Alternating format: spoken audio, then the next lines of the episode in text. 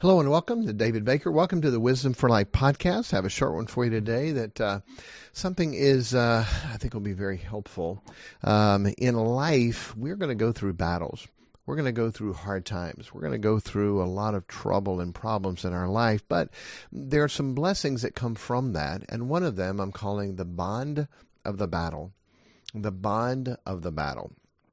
When you go through a battle with someone, it creates an incredible bond that will last forever. Let me give you the earth illustration, then the biblical illustration. Earth illustration is the military. When you're in a battle, when you're in a firefight, the guys that have your back and that you have their back, the bond that is created in that is closer than any bond on the face of the earth. You can have guys lose a leg, lose an eye. They come back, get patched up. They can't wait to go back to the battle. Why? To protect their buddies, to protect their men. At the time when you hear them talk, they don't really even care about the country or the cause or hate their enemy. What they do is they care about the men that they're fighting with. There's something about knowing that guy is putting himself in harm's way to protect you, and you're putting yourself in harm's way to protect him. The bond in that battle is stronger than anything. You see the guys that wear their military hats, just the uh, the cap, and it shows what unit they were on um, what unit they were in or what what uh, how they served. And the battle, the combat ones, boy, they're strong. They meet, they talk, they stay connected, they stay together because they went through the fire together with some, and you just can't replicate that in any other way. So in Daniel chapter 3, we have a battle. Shadrach, Meshach, and Abednego answered and said to the king, O Nebuchadnezzar, we are not careful to answer thee in this matter.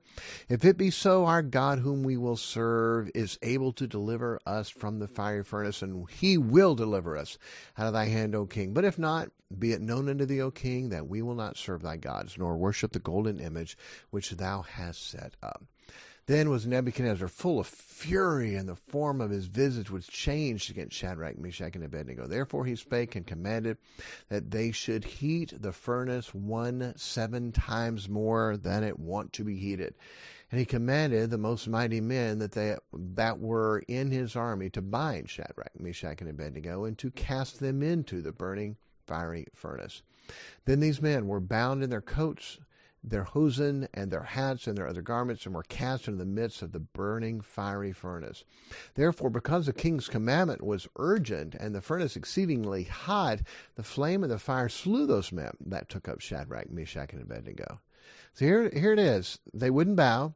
They said, Our God, we believe He'll take care of us. Yes, our God will take care of us, uh, but if not, we're still not going to bow and he was Nebuchadnezzar was full of fury, heated it up seven times hotter, got his strongest, best men, the mighty men, threw him in. They died throwing him in, and here we are, Shadrach, Meshach, and Abednego in the flame.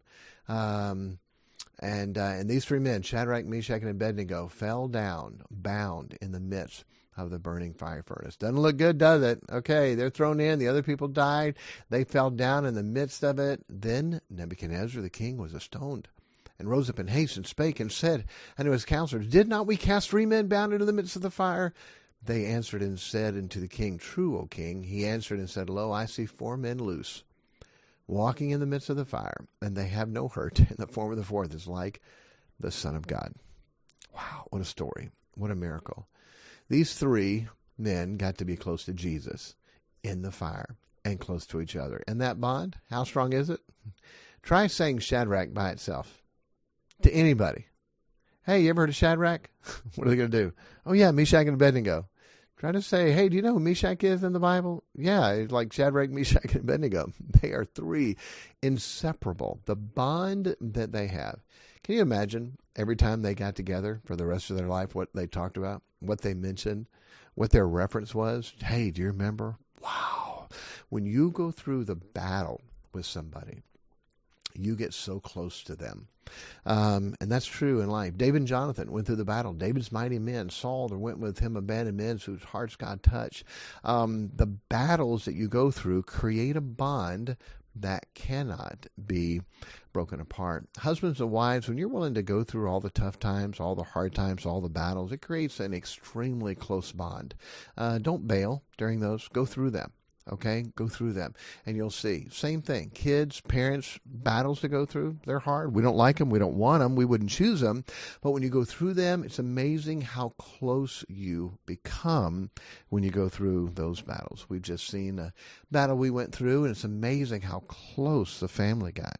And messages even that said, uh, um, this was so good for us and our family, how close we got through that. Again, we don't like the battles. Nobody really wants to fight. But on the other side, what is it? It's close. Okay? You get close because of the battle. Hey, don't run from the fight. Don't run from the war. Don't run from those hard things. What you're going to have, you're going to be able to be close, closer than you could ever imagine. How come?